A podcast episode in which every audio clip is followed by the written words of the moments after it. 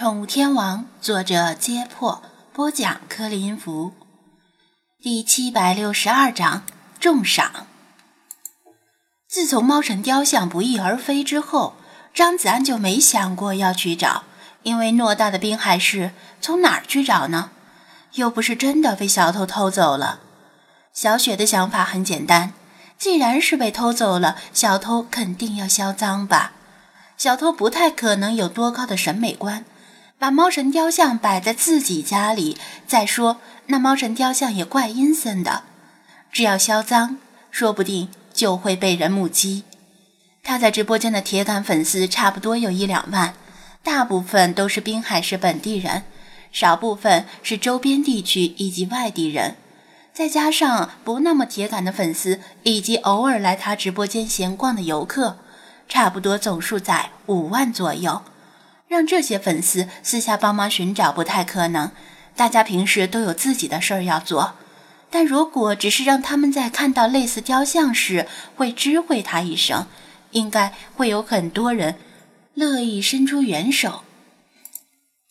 他把自己的想法和张子安说了，得到他的赞同。不论最后能不能找到，终归是个办法。于是他启动直播 APP，满面笑容地说道。Hello，大家好，我是小雪，欢迎来到我的直播间。我们的口号是吃喝玩乐在滨海。早已等得不耐烦的粉丝们瞬间涌入直播间，弹幕和礼物刷得飞起。小雪么么哒，小雪想死我了。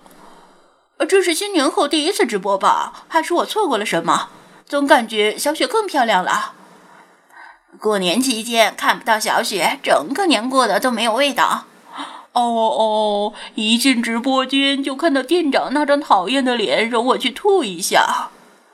你应该学我，早知道今天有店长出镜，我把屏幕周围全粘上了，只留中间看小雪。哦，这操作真是骚的不行啊！我们要看影帝狗，要看飞马斯，不要看店长。屏幕上飞过的弹幕实在太多，小雪根本看不过来，只能捡几条重要的弹幕回复道：“我过年期间也想给大家直播呀，但无奈很多店都关门放假了。不过随着店铺继续开业，小雪直播间也会重新跟大家见面。今天呢，出了些意外状况，之前在微博上预告说要采访柏林电影节的新科影帝菲马斯。”但大家可以看到，目前菲马斯很忙，被人围了个水泄不通，很多人都想跟他合影。因此呢，我打算临时更改一下直播内容。他把手机对准菲马斯的方向，在那里被人围得连狗毛都看不见。小雪，你播什么我们就看什么，我们不挑食，真的。只要把站在你旁边的那个细菌隔离掉就好了。哼，你在侮辱细菌呢！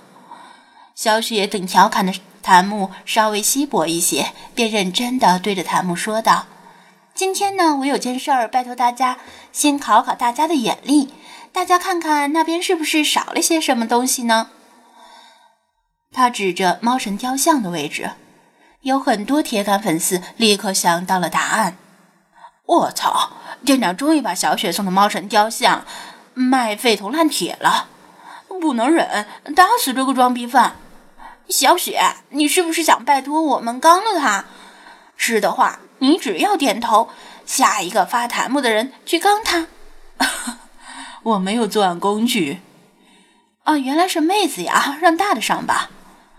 张子安很无语，为什么这些混蛋的第一反应是他把猫神雕像卖废铜烂铁了？虽说他真的这么想过，但一直没有付诸于行动。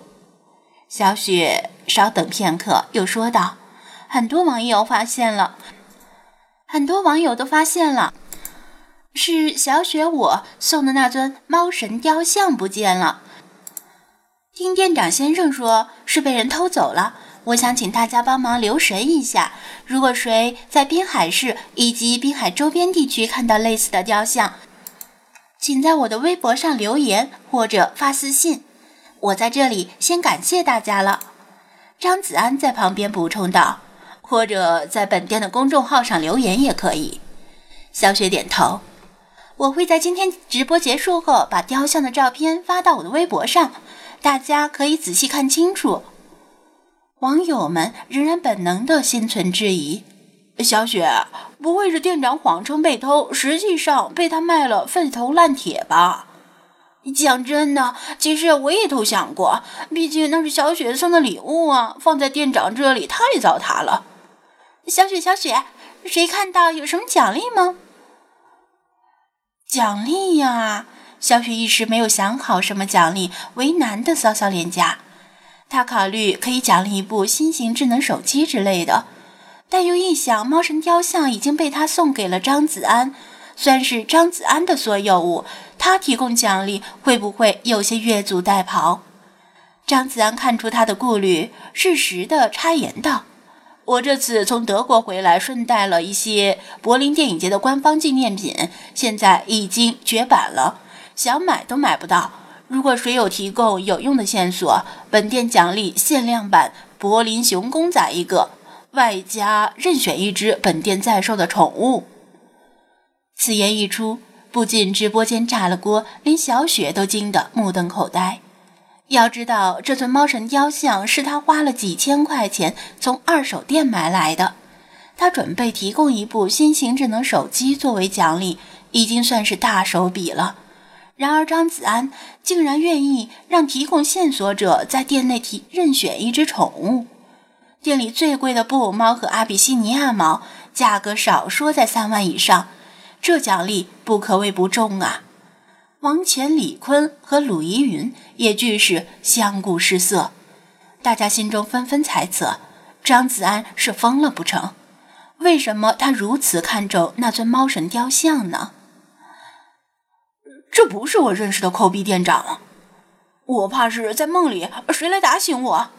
我懂了，抠鼻店长肯定是想借此显示他有多么重视小雪的礼物，真是贱人。妥了。我有百分百把握，抠鼻店长肯定已经悄悄地把猫神雕像卖废铜烂铁了，所以才肯出这么高的奖励。张子安表示，这世道真是难混，他抠鼻被喷，不抠鼻还是被喷。如果猫神雕像只是普通的雕像，丢了也就丢了，他当然不可能提供如此高昂的奖励。但问题是。那雕像都快成精了，早一天找到它，然后把它像 T 八零零一样送进炼钢炉，化成铜水，省得整天惦记这事儿。重赏之下必有勇夫，说不定谁会看见呢？